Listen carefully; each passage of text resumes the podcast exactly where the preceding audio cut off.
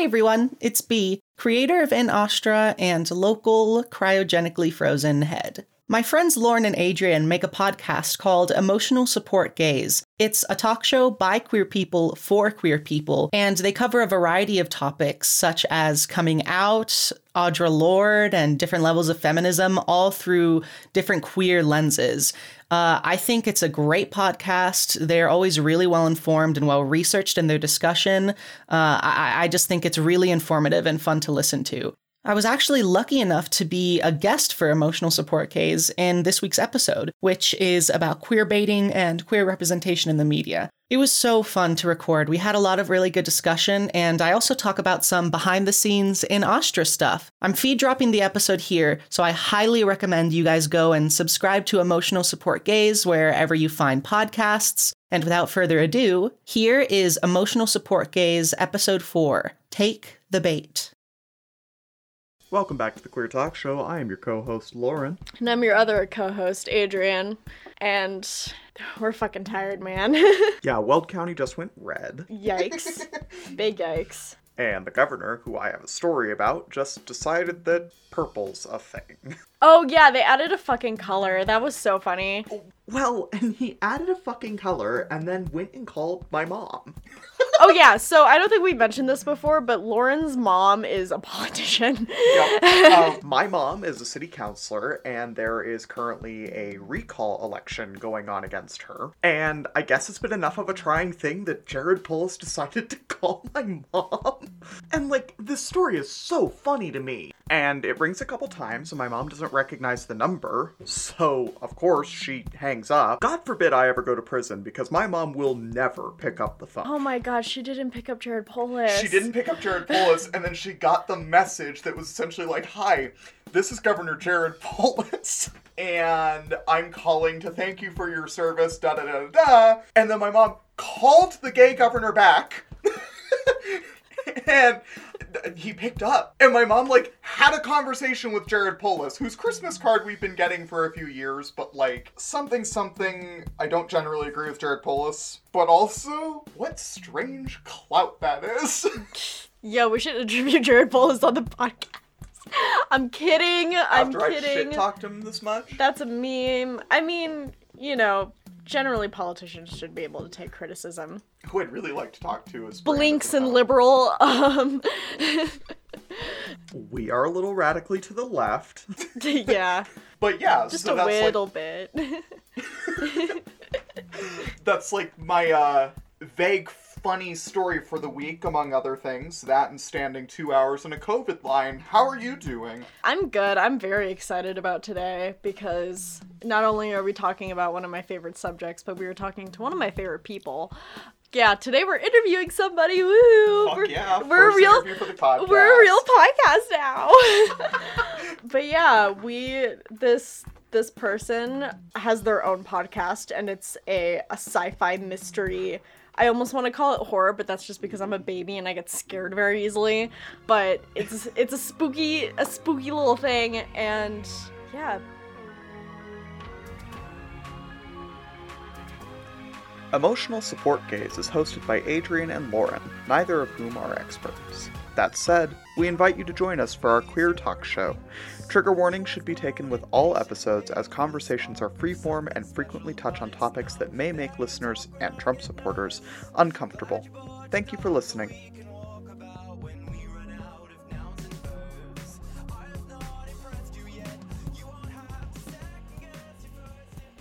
B, do you want to introduce yourself? Hi, thanks for having me on. I'm so excited. I'm happy to be here. I don't, I already said that. Yeah, so I'm B. My pronouns are she or they. And yeah, I, I run In Astra, a sci fi mystery. Also, I think it's totally fine if you call it a horror. Like, I think I've had a lot of people say, like, I think it's a horror, and a lot of people say, like, I don't think it's a horror, which honestly, that kind just the fact that that kind of like debate exists about my show is just like really fucking cool. That's like my, I like couldn't have imagined something cooler than that happening. Yeah, that's awesome. Yeah. Well, it fits into that Night Vale kind of liminal space type of podcast where it's aggressively queer and kind of horror, but just doesn't quite cross either mark in terms of queer media or horror media. Yeah, and and I think that like I think it's no secret that uh, Night Vale was a huge inspiration for this show. Um, I have like I think most people could like listen to it. I don't necessarily think it's derivative, but I think like you could listen to it and like guess what three or four like the big inspirations were, and you'd probably be right. Yeah, I could see that. Yeah, I, I mean, like, I made it because I love listening to podcasts. I wanted to take on a big writing project for myself, and so I was just like trying to eke out inspiration from every everything that I liked, and I wanted to make something that I liked. So mm-hmm. Yeah, well, it's a great podcast. It's fucking stellar. Yeah, if you, you. haven't listened to it, people who are listening to this, who currently are mostly like some of our close friends, please go listen to In Astra. It is so fun and dynamic, mm-hmm. and it's got representation, which is what we're going to be talking about today. So, uh, you want to bring up those notes for us, Adrian? You I- seem excited. I'm really excited because today we're talking about queer baiting, which we kind of mentioned in our last episode because we started talking about J.K. Rowling, and that's always a bad time. I just saw B cringe on the Zoom call. yeah, like I I mentioned how J.K. Rowling queer baits quite often. Or at least has done. There have been two events of queer baiting with come to mind for me, which is Dumbledore and the Cursed Child, which technically she didn't write it, but like still, you know, it's under your name. But yeah, so let's let's talk about queer baiting. If you don't know what queer baiting is, it's basically a system by which like creators, authors, even like musical producers depict a very obviously queer relationship without acknowledging it, or they also claim LGBT representation in their work without providing it in any concrete way. So, this is like the Dumbledore thing, yeah? Yeah, so Dumbledore falls into the latter. The first one can be, I mean, this is definitely something that's come up recently, but I don't watch Supernatural. But uh, D- Dean and Castiel, or Destiel as the ship name goes, falls under sort of type one of queer baiting, which, you know, it's a very coded queer relationship. Wait, Destiel is canon? Destiel got canon during the election. It was really funny. Fuck! Okay, but here's but here's the thing. No, get back here. Sit down. Lauren is he- get- here's the thing. I away. I haven't seen the so-called like canonizing scene of it, but I heard that it's not even like that explicit. And that's the thing about queer baiting is that, you know, even if they claim a gay relationship, they don't make it explicit because they can't commit to it. They can't commit to the bit. I, I haven't watched Supernatural in many years Yeah. because when I was like in high school, I was like, this sucks actually. Uh, Mm-hmm. if you like Supernatural, it's fine. I'm not judging you. It's fine. You like what you like. I don't like it Uh, either. but I don't a like it. That's just my personal opinion. But and and in large part because of the queer baiting, I just like got sick of it and I uh-huh. left. Like, but I as soon as I found out, I like looked up the scene. And granted, I did watch it, you know, out of context. I didn't see the whole episode surrounding it, but I saw like the scene leading up to it and then the scene itself. And you're totally right that like it's not explicit. He he does say I love you, Dean. Dean doesn't say anything. There's a lot of memes on the internet about how Jensen just looks like the most homophobic person. Just like like a lot of gay men on the internet are like, "Wow, this looks like when I was in middle school and I told my first boy that I liked him, and he said that's oh. weird and stopped talking to me." Oh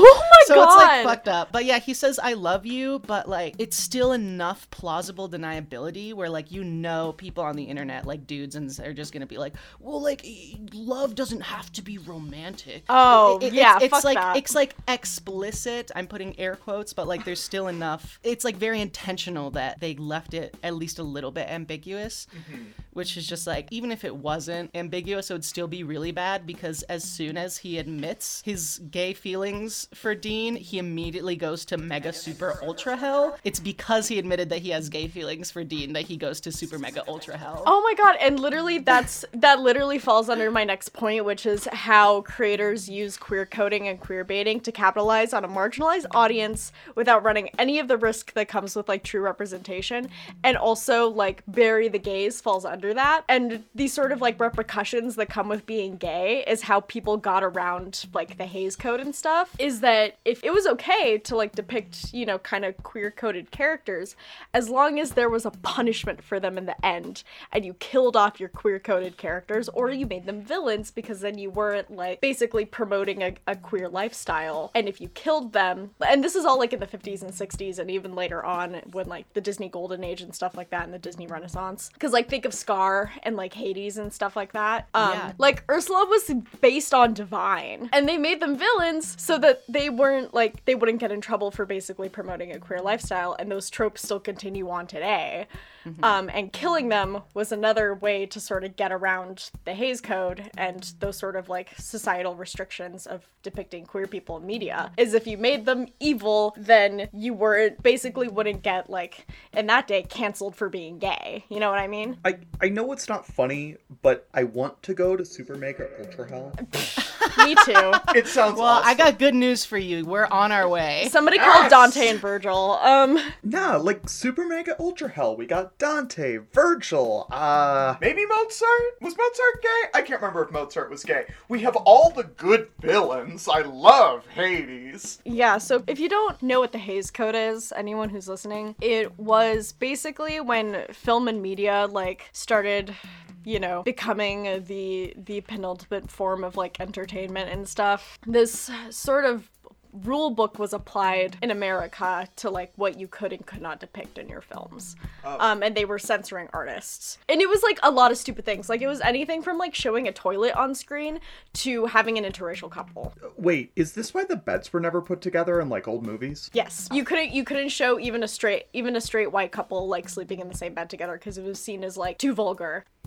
I just I remember watching like Fawlty Towers, that old John Cleese show, which fuck John Cleese, but they never had the beds pushed together, and you know it's this ostensibly happily married couple, so it always kind of threw me. Yeah, it was because it wasn't allowed. Garbage. Like it was it was against the Hays Code. So like gay people were sort of a part of that. You you couldn't portray gay people in a positive light and you almost couldn't portray gay people at all because that wasn't societally accepted. So the way directors kind of got around this because you know, it's not like gay people just stopped existing, you know, in the arts, is that they would write characters that were queer coded and basically coded as gay, which meant that they they had certain mannerisms and they had sort of these very seemingly very intense relationships with each other, but they would never acknowledge it by being gay because that that wasn't okay at the time, you know. But that was for queer audiences to sort of look at and be like, "Oh, I can see myself in this. This is the director winking at us," you know, being like, "Yeah, they're friends, wink," you know. Uh, So what you're saying is Sam and Frodo should have fucked. Yeah, I don't remember the name of the musical, but in my film class, we watched like a scene where this this very butch woman basically learns how to be feminine, and she lives in a cabin with this other lady,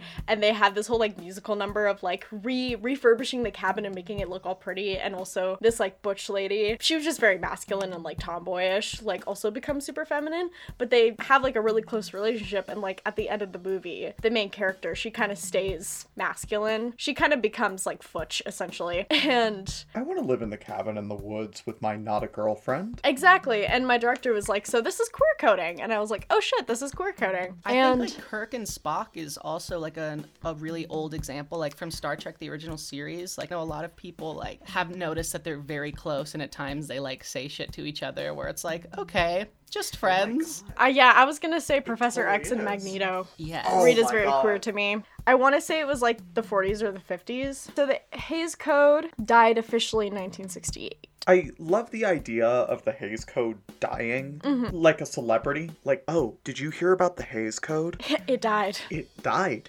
Sean Connery and the Hays Code both died. Get well soon. Get well soon. Um, Hope you don't catch COVID. so like J.K. Rowling d- did this with Dumbledore, where she like after after writing the book, she was like, "Oh, by the way, Dumbledore is gay, but I'm not gonna show that anyway. I'm just gonna say it so I can capitalize on the LGBT community." Because after the Hays Code died, it was the 70s, and then it was the 80s, and you know, we started having all these civil, civil rights movement and like women's liberation and, you know, the AIDS protests and stuff like that. And, um, you know, media and entertainment viewed, finally viewed queer people as people and as marketable consumers. So they s- basically started weaponizing queer coding against us. And in order to keep us as, you know, viewers and a demographic on their content, they would queer code characters, but they also didn't want to lose all their homophobic viewers, so they would never make it actually gay, which is, you know, fake allyship, essentially. Oh, we love rainbow capitalism. Rainbow capitalism. Daddy Reagan. One of like the biggest things I can think of right now is fucking Voltron. I don't know if anybody here's seen Voltron, but it's it's a very old TV show, but they recently recreated it. Like Netflix did a redux of it, and it was really good. Like I loved the first couple seasons, but also a lot of characters were heavily queer coded. There are also characters that were like confirmed trans, and we will get to talking about trans people in media, but I want to focus more on queer relationships just because there's a whole goddamn documentary out on Netflix called Disclosure that's about trans people in media, and if you haven't seen it, you should watch it. It made me cry. good. And I feel like anything that I could say on trans people in media has already been said there, at least regarding to America. I do want to talk about anime and video games at one point, but yeah, basically Voltron has a lot of queer coded characters, and then they buried a gay because they, I remember, I think it was promotion for season seven. Oh, wait, they killed a gay to promote a season? No, no, no. Listen, let me let me finish.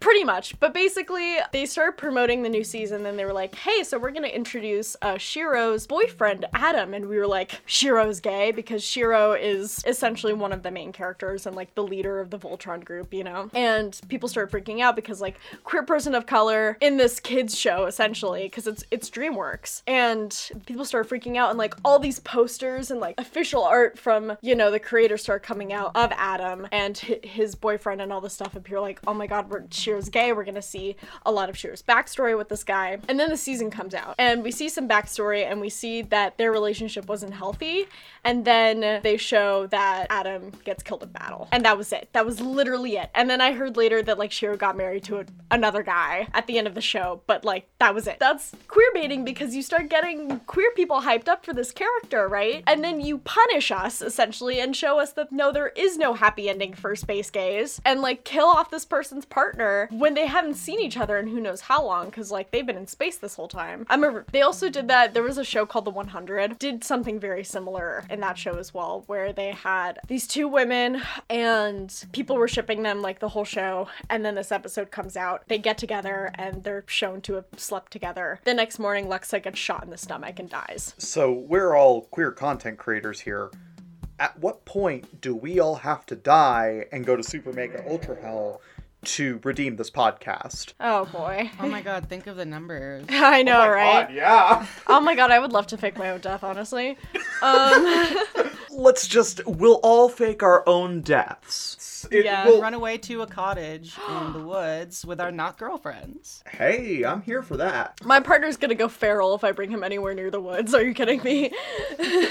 we make jokes about the fact that he just wants to go feral and like live amongst bears and shit. Adrian, I, I think that it's like such a good this is such a good example of the fact that like this stuff still continues today. And like like you said, the Hays Code ended in 1968, which was over 50 years ago. Mm-hmm. And it's just a perfect example of how just because uh, discriminatory practices can like legally be outlawed, that doesn't mean they go away because that was 50 years ago and this stuff still continues. Like, obviously, we've made progress since then, but like, not enough. Not enough. Not enough progress. I honestly, the only I can't think of too many like shows that like haven't like either buried the qu- gays or like queer baited. Good, a good example of this, and I mean good in like a positive sense, is Deadpool. I ship Spidey Pool because that's just me. Deadpool has been pan. I don't know when they announced that he was pansexual, but it was kind of a while ago. I feel like Yeah, it's been a minute. you know like he's i think he's had a boyfriend and and in the movie i mean he has a girlfriend in the movies and stuff like that but there's there's a scene where he does get pegged by her i was like you know what that's not perfect but i'll take it for now you know like i get you Yeah, I, I wish they had acknowledged it at all in the movie. Like, the only mm-hmm. time they acknowledged the fact that he wasn't straight was like for jokes. yeah mm. Like they he like grabbed Colossus's ass at one point. in, Oh, like, yeah. The second one, and like that was kind of the closest we got. It Uh-huh. also kind of bothers me that like the reason they that he was pansexual, but the way they described it was like he'll fuck anything with a pulse. It's kind of bothers me that like even in good examples, like why can't we just have I don't know, like can't you consult actual like pansexual people and be like Exactly. because I feel like if anyone was on that creative team who like made that decision, if they heard that, they'd be like, "Hey, maybe don't say that. Actually, like that's a very bad stereotype." Yeah, like depicting pansexual people as like hypersexual and Right. sexually deviant almost is isn't mm-hmm. the best representation. Another thing I don't like is people like showing representation, but like there's still a stereotype that I'm not okay with in there. Is non-binary people in some like new shows and stuff are only ever like robots and aliens. Right. You know, and it's like why can't we just like why does that need to be the explanation that they're that they don't have like that they don't Yeah. identify within the binary is that they're not human, you know? that shit drives me crazy. Me too. I guess I should also mention that in Voltron there is non-binary character, but they still use she/her pronouns. It's cool. I didn't know that. The voice actor is also non-binary, I believe, but this voice actor also like fought a lot of like viewers of the show when they killed off Adam. Well, that's like Double Trouble in She-Ra, who's uh, voiced by Jacob Tobia. I uh, literally started watching that show because Jacob Tobia voiced a character on it. Um, Jacob Tobia wrote this book called Sissy, a coming of gender story, one of the best memoirs I've ever read. And not long after the book came out, they uh, got cast on She-Ra to play a non-binary character, which I know very little about this character. I'm not far enough in the show, but everyone I've talked to loves this character. Another thing, so now let's go into like video games and like anime because queer issues are different in Japan, and I'm not going to talk about like I understand them because I don't. Like, I am a consumer of a lot of anime and like video games that like come from like Japanese companies and stuff like that. And I I know a little bit about how they represent queer people. So there was this Street Fighter character named I think it's Poison. Very clearly trans. Okay. the way trans people are often depicted in at least like MTF trans people are depicted as like cross dressers and that's kind of where uh, TRAP comes from as well is is it, it comes from like anime consumption type stuff Yep. which is interesting because like it's queer issues are like so different in Japan. It's anyone who's listening, I really implore you to like look it up because it's really interesting. But one one queer character in Japanese media that I don't think a lot of people talk about enough is Sheik from Legend of Zelda. Sheik was part of my coming out journey because I looked at Sheik and I was like, that's me. You know, like I I identify in this this in between area, you know? Because if you don't know, in The Legend of Zelda, there's this princess named Zelda, and in the Ocarina of Time, Zelda, for a majority of the game, is actually helping out the hero Link, disguised as a man named Sheik, who's a ninja and can like fight and has a harp that he plays. And, you know, later it's revealed that that was just Zelda in hiding from uh, Ganondorf, who's the big bad, you know? Mm-hmm. And I always saw that. I was like, oh, shit, Zelda's trans, you know? Mm-hmm.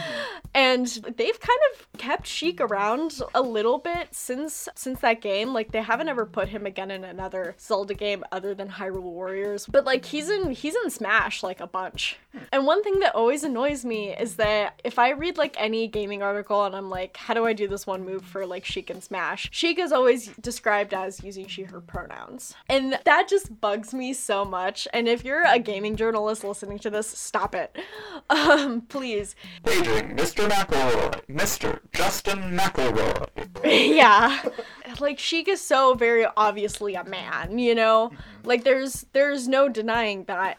Sailor Moon was really good at it. I think Sailor Moon also does not get talked about enough of how in like how ahead of its time it was in queer representation. Mm-hmm. Cuz it didn't start off great because the first little bit of queer rep we got was between villains. But then we got a another queer villain who was trans. And this character's name is fisheye and fisheye is another character that i identify heavily with. But fisheye is a mab person who kind of presents as female for most of the show and like has a boyfriend and like starts modeling and stuff.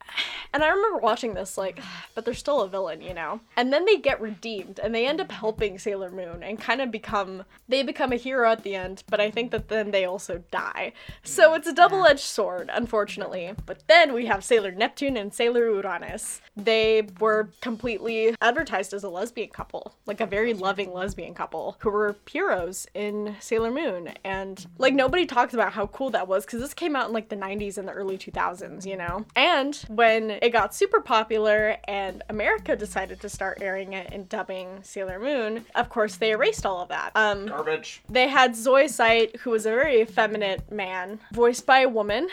Um, I think they did the same to Fisheye and probably cut out the scene where, because there's a scene where like Fisheye takes off their shirt and like no boobs, you know, and it's like this huge reveal. They also redid a lot of the dialogue and made it so that Sailor Neptune and Sailor Uranus weren't lovers, they were cousins, you know? And I was like, that's so disappointing. And I think they fixed it in Sailor Moon Crystal, but like Sailor Moon Crystal's trash, so don't come for me. Man, and talking about English dubs and anime like straight washing shit. Uh, the new Neon Genesis Evangelion dub. Mm-hmm. I heard about that. Yeah. And there's like a lot of debate because it's like a translation thing. There was like retranslated. Mm-hmm. But, and so I'm not going to act like I don't speak Japanese. I'm not Japanese. I'm not going to pretend like I do or I am. Uh-huh. But basically, like, that is the interpretation room. Yeah. Uh, saying to Shinji, who's the main character, he explicitly tells him, I love you. Shinji acts so like nervous around him as if it's like a crush that he has.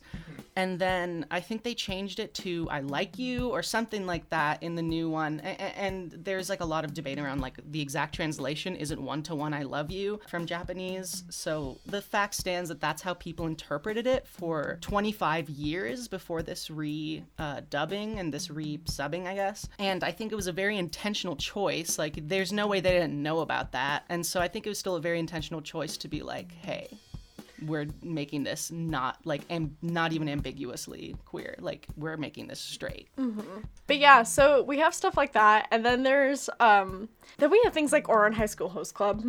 Oh, I love Ouran High School Host Club. um, which I think was very validating to me as as a baby gay, you know, because it's still like it's still kind of straight and there's some problematic stuff that goes on in there. for sure But the main character kind of is is incredibly queer coded, you know. Her, well, and not to mention her parent. Yeah, and and her parent, you know. And that's not the first time that I've like seen like a main character whose whose parent is like super queer coded as well. There's also this show called Princess Jellyfish, which is kind of like the anime version of Queer Eye in my head. Wait, Princess Jellyfish is really cute and wholesome. It's basically about this like young nerdy girl who lives with a bunch of other women who are like nerdy about very like specific things and her like thing that she's really nerdy about is jellyfish. anime queer. Yeah. So she meets a drag queen all who over like when you meet a yeah, drag queen. who like gives her a makeover and like shows her how to be more confident in herself and it's very wholesome. But then, oh, but then Oh no. then Yuri on Ice came out, and I lost my goddamn mind. So there was a trope for a while in uh, specifically sports anime that there was a lot of queer baiting and like queer coding. I don't necessarily want to like accuse like Japanese writers and directors of queer baiting because I'm not really sure if, like what the intent is over there. It's a different culture. Different culture. But there's a lot of queer coding for sure. And it, it, it kind of became a joke to me you know like or like kind of a trope where i was like ah yes another you know homoerotic sports anime is out.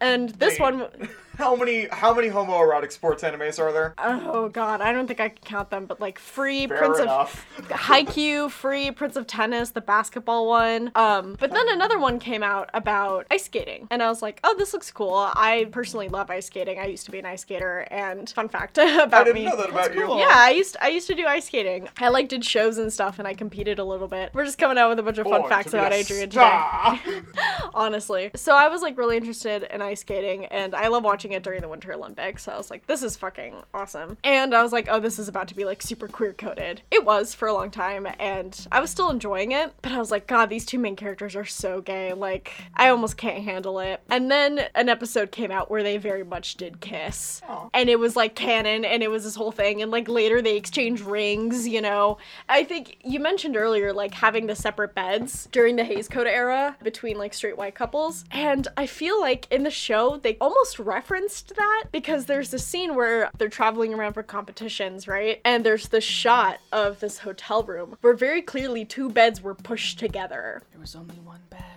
Adrian, have you watched Hunter Hunter? Yeah.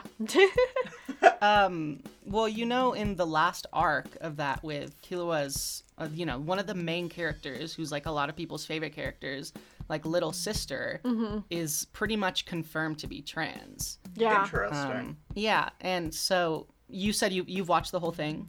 Um, I've seen I haven't seen it towards the end, but I like watched Yeah. a little bit of it in middle school. I guess spoilers for some of it. And, like I remember in the beginning of the show, like in, in the first arc, there's one like mini plot point that is about cross dressing that is definitely problematic. So I'm not saying like this show gives off the hook, but in the last arc of the season, which is like or the show, which is like I guess maybe 13 episodes, something like that. The Killua's one of the main characters' younger sister is introduced, and she's like this really powerful. it- It's crazy, but um she she is they never explicitly say you are trans but it's kind of like going back to like the destiel scene where he explicitly says i love you but there's still enough plausible deniability that like you could still debate it like whether it's gay or not. This one i feel like is kind of the flip side of that where it's like they don't explicitly say that she's trans but i feel like there's no plausible deniability that she's not because she is his sister like very like feminine very like there's no question about it. He refers to her as his little sister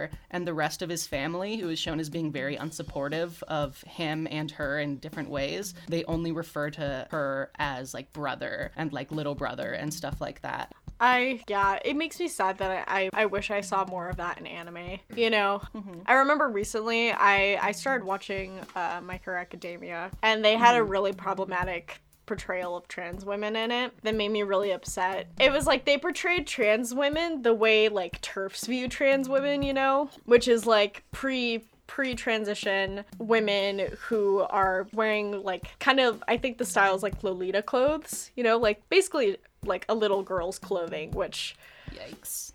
like does not read as friendly or like allyship. And they're also both villains you know? Um and one of them gets killed you know? And that's not even to say like how queer coded that show is already mm-hmm. because the main character deku is very trans coded mm-hmm. to me. He's like i this feeling of being born in the wrong body because he doesn't have a quirk you know? And like he's very effeminate and his idol is like the, a very masculine hero man you know? And also like all might to me is also very queer coded because of how during the aids crisis some gay men would like bulk up. Well, it was assumed that you couldn't bulk up if you had AIDS, so it became a way to denote that you didn't have it. It was itself a form of queer coding. because I, I wasn't sure the right terminology you know and then there's these moments where like all might breaks and you know looks much frailer and he starts coughing up blood something about that resonated within me to like the history of queer culture and stuff like that specifically during the aids era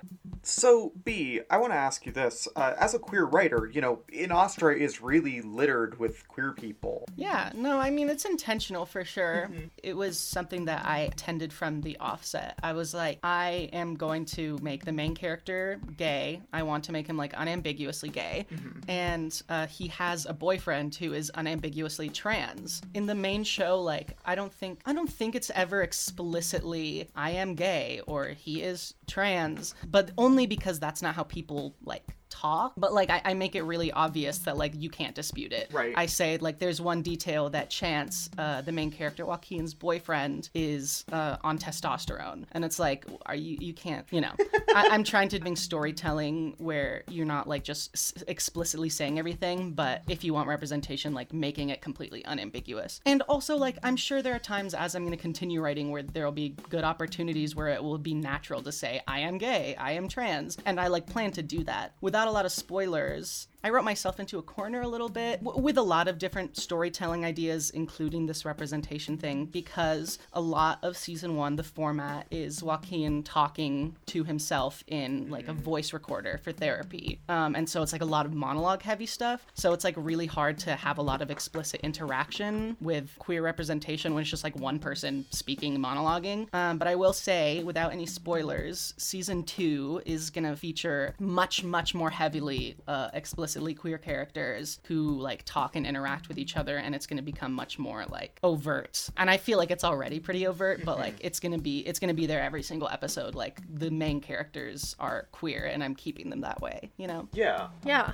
I'm curious about your your writing process. Other than like small verbal sort of cues on like this character is queer, you know? What other ways did you find that you sort of I guess coded Joaquin? I mean, I, I think that the whole story for him is that like he doesn't fit in and he is used to not fitting in and so he's grown very like he's like such an edgy like teen Yeah. uh, in a lot is. of ways and he so he's like used to not fitting in and like having trust issues because he doesn't have a great family relationship especially when it comes to his gayness. And i think that that is like pretty heavily implied in the show. And i, I think that it's also really important this is not this is kind of getting away from the question. It was important to joaquin's character to include that. I think that i have other queer characters who are coming who like have a lot of support from their family. And so i like just want to clarify that too that like i i obviously just because you're queer doesn't mean you have to have a bad relationship with your family because mm-hmm. that's a stereotype. But I think that Joaquin, he's like used to not fitting in. He has a lot of problems like trusting people. And I think he's like very empathetic. And this is all like a bit reductive, but like, you know, it, I think that he cares a lot, especially about his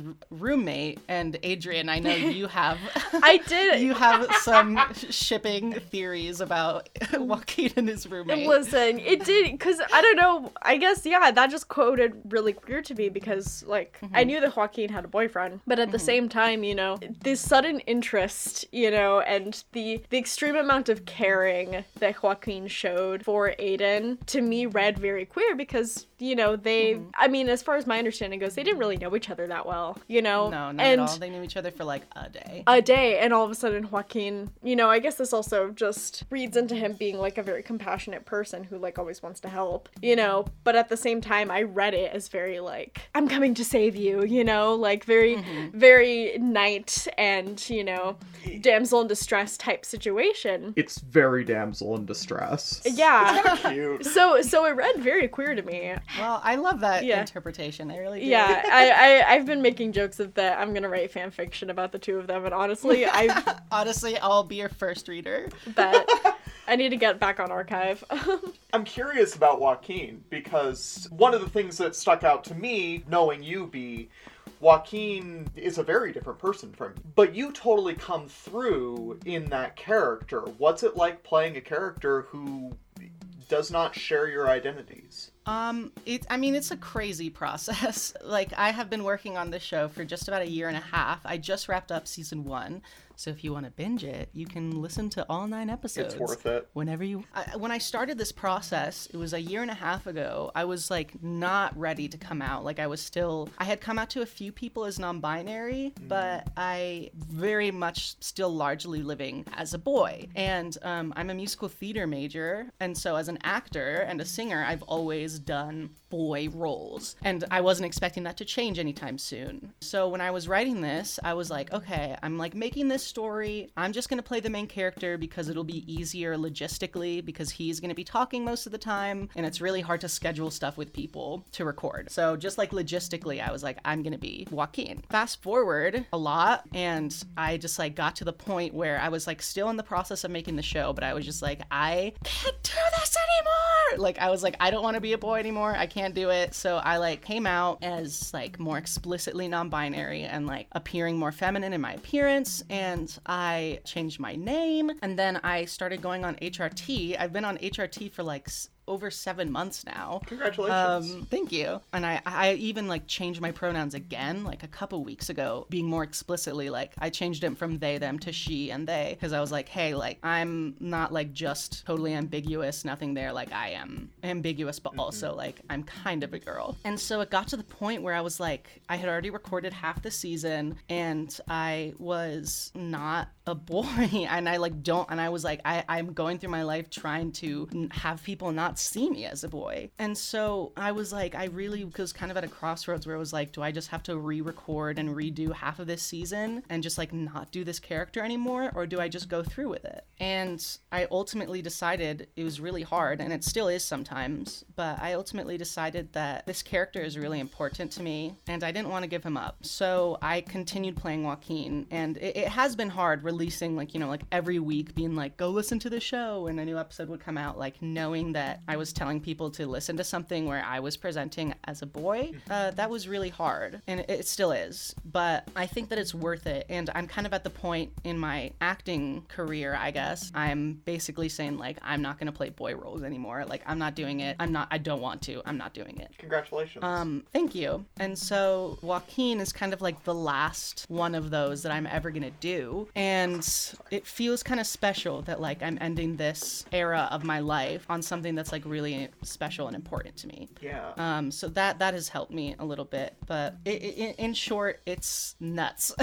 but I I'm I'm glad I'm doing it. I'm glad I am. yeah. That's awesome. That's really well, and it's you. like, well, and I find it really interesting because if there's one character in the show that I really identify with, it's Joaquin. So much of his experience just as an individual feels familiar to me, even though we don't share any identities, and I feel like that's a lot of you. Yeah, I appreciate that. I, I, and like I said, it was really important to me that Joaquin was unambiguously a gay interracial boy. And so like people have asked me like, "Well, have you considered maybe like Joaquin realizes he's non-binary or something?" And I'm like, "I could, I, I- don't really see that like I, I, I don't really see a proper justification for me at least how I understand the character of realizing that and it's also really important to me that like showing in media like I, I think gay men are often like I don't know. I, I just want to show that you can still be uh, compassionate and empathetic, and and you can still be like a gay man Yeah. and there doesn't necessarily have to be ambigu- ambiguity about that which isn't to say that non-binary rep isn't important. It, it is obviously. But i like it was from from the get-go i was like it's really important to me that he's an interracial gay teenage boy. Um, and i didn't want that to change just because i changed so much. Are you comfortable talking about like your villain, Dr. Rhoda Crowder? yeah. As long as we don't get too much into story detail. But what do you have to say uh, what are you asking Well, I remember when you and I talked a while ago, you had mentioned that she has a wife. Yeah, she has an ex-wife. Yeah. Um, and uh, if you, there's some like bo- secret bonus content that I have like released with every episode. If you go to this like website, there's just like really quick little like dialogues that give some like context and backstory that can like they're not necessary to read, but like they can help you like kind of solve some of the mysteries before the finale. Um, and not that all the mysteries have been solved by the season one finale, but but yeah. So I like have left a lot of clues on like, hey, go find this stuff. Um, a lot of them feature dialogues with her and her wife at the time. And, you know, without too many spoilers, like, since then, they have gotten a divorce. But yeah, she had a wife and a daughter. And, and I was worried about doing this because I didn't want to have, like, the gay villain and, like, she wasn't even able to, like, stay in a queer relationship or anything. But I, I have a lot of queer characters in it. So I feel like if I want the villain to also be queer, like, it's not, I don't think it's, I mean, maybe I'm wrong, but I feel like it's an okay thing because I already have so much other queer rep in here. And I just thought, like, it served her character a little bit, add some complexity. But what do you guys think?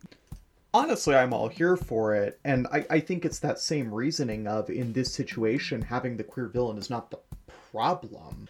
You know, you have so much queer rep in the show. You know, I can't go to your podcast and say, oh, the gay person, and implicitly mean Dr. Crowder. You know, do I mean Joaquin? Do I mean Dr. Crowder? Do I mean any number of other queer coded characters or actively queer characters? It, it doesn't feel like the only thing ascribed to queerness is villainy in this situation. Mm-hmm. Yeah, and I also think that context and perspective matters because this this is a piece of media written by a queer person, you know. So I think in in that sense then it's it's validated because it's not like you're a straight cis white person writing an evil gay person because then Right. that would be problematic, you know, because that's just that's villainizing because of the perspective, you know. Um Totally. Well, what makes makes her the villain isn't her queerness.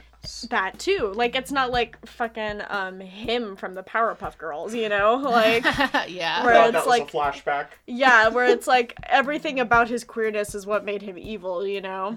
Or I think I don't know, a part of me thinks that also that could be applied to Hades from Hercules, uh, the Disney movie, just because Totally. if his entire character was pure sass and Yeah, it was being like the gay best friends. Yeah, it was evil.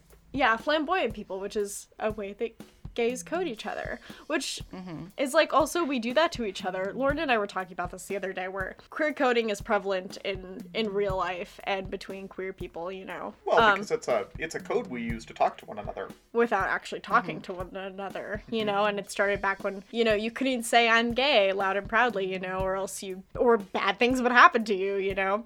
So we had the hanky code. We had the uh, which ear was it? The right ear. The right ear piercing. The one my dad doesn't have pierced.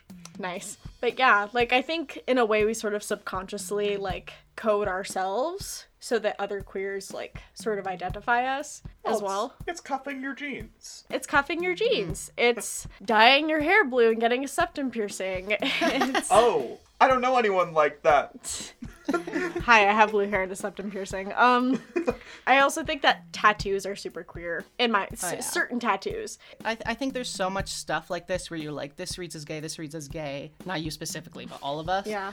And like, there's a lot of straight people who are like, you're just reading so much into things. Like, what, what are you doing? Blah, blah, blah. But like, the thing is, is that's just not true because of the Hays Code and because of in real life not wanting to be, you know, hate crimed. We have had to uh, have like little subtle cues and codes to like be like, hey, we're on the same level. Like, we are both queer. It's a secret language that you don't understand. It really They, is. t- they totally can be or like undercuts you know like people with long hair like shaving the back of their head i think certain like types of makeup styles as well I had the flat cap.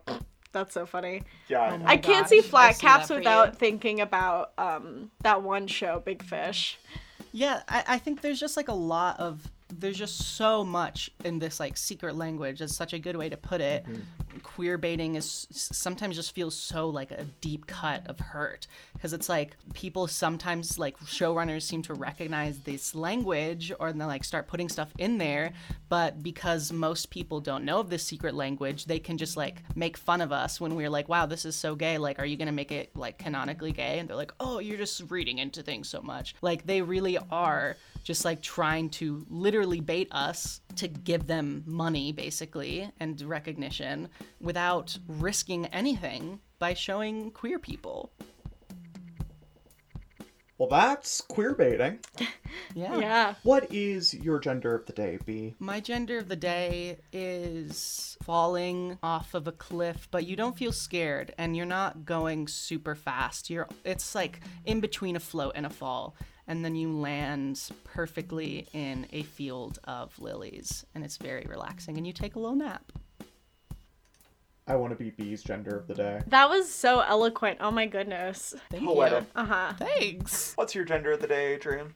well and now i want to go with that like type of theme um I think mine is running off of a cliff, and then instead of falling, I float away into the clouds. Beautiful. My gender of the day is a red chiffon skirt as I float off the cliff and the air that goes underneath it and the folds of that fabric. Lauren's a costume designer. A little bit. Technically a lighting designer. Yes, both. the duality of women. Thank you so much for coming, B. Thank you for having me. This was so fun. Yay! I love doing this. That makes me so happy. And uh, where can people find your podcast? Oh, anywhere, anywhere you can find podcasts. I should have said this earlier because it's a weird name. It's in Astra, spelled I N space A S T R A. It means in the stars in Latin. And you can find it on Apple Podcasts, everywhere. I spent like a whole afternoon just like putting it on every website possible. So yeah, please check it out. I hope you like it. And Well, find In Astra anywhere where you are currently listening to Emotional Support Gays, and we'll catch you in a bit. Later. bye.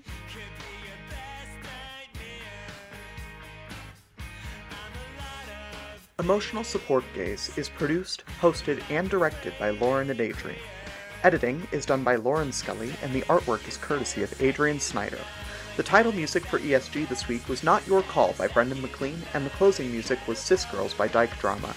ESG does not own the rights to any of the music utilized throughout the podcast, and thanks to the artists kindly for not suing us.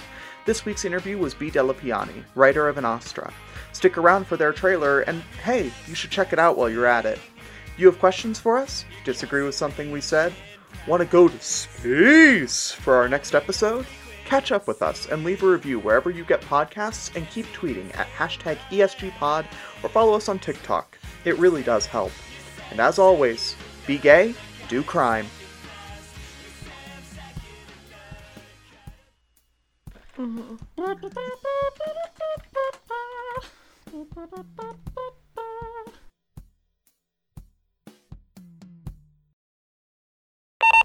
I literally do not know what I'm doing here. And I don't know what to do. I, I have been trying to stay calm about this, but I don't know. I, I don't know what happened to my roommate or, or what that explosion was. Hey, I'm back. Oh, uh, who are you? It's me, Aiden, your roommate. Yeah. I went back and listened to the recording from tonight, and there are two completely different voices. Look, I'm telling you, there's nothing here. Oh, I believe you. I just gotta give the whole place a rundown, or the boss will have my head. Now spill everything. Me, I have no idea what the hell's going on here. You should be the one spilling. You should really think about what you're doing and anticipate the consequences. Joaquin, the email came from the headmaster herself. It's her job. If she says nothing is wrong, then nothing's wrong. So maybe in the back of my head, I know that none of this is real, and I'm just making it up as some screwed up coping mechanism. This is a drawing I did of Aiden. None of them look like the guy who's saying he's Aiden. Wait, what? Who, who are you? How do you how, how do you know about all of this? You shouldn't be down here. Get off of me! Oh God, his his face. Oh, I can't remember his face. The starlight is surrounding, and yet I cannot look away. In Astra, a sci-fi mystery podcast, coming everywhere you can find podcasts. Saturday, September twelfth. Subscribe now for new episodes every week. Find us on Twitter, Instagram, Facebook, and Tumblr at In Astra Podcast, and talk about the show using the hashtag InAstraPod. See you soon.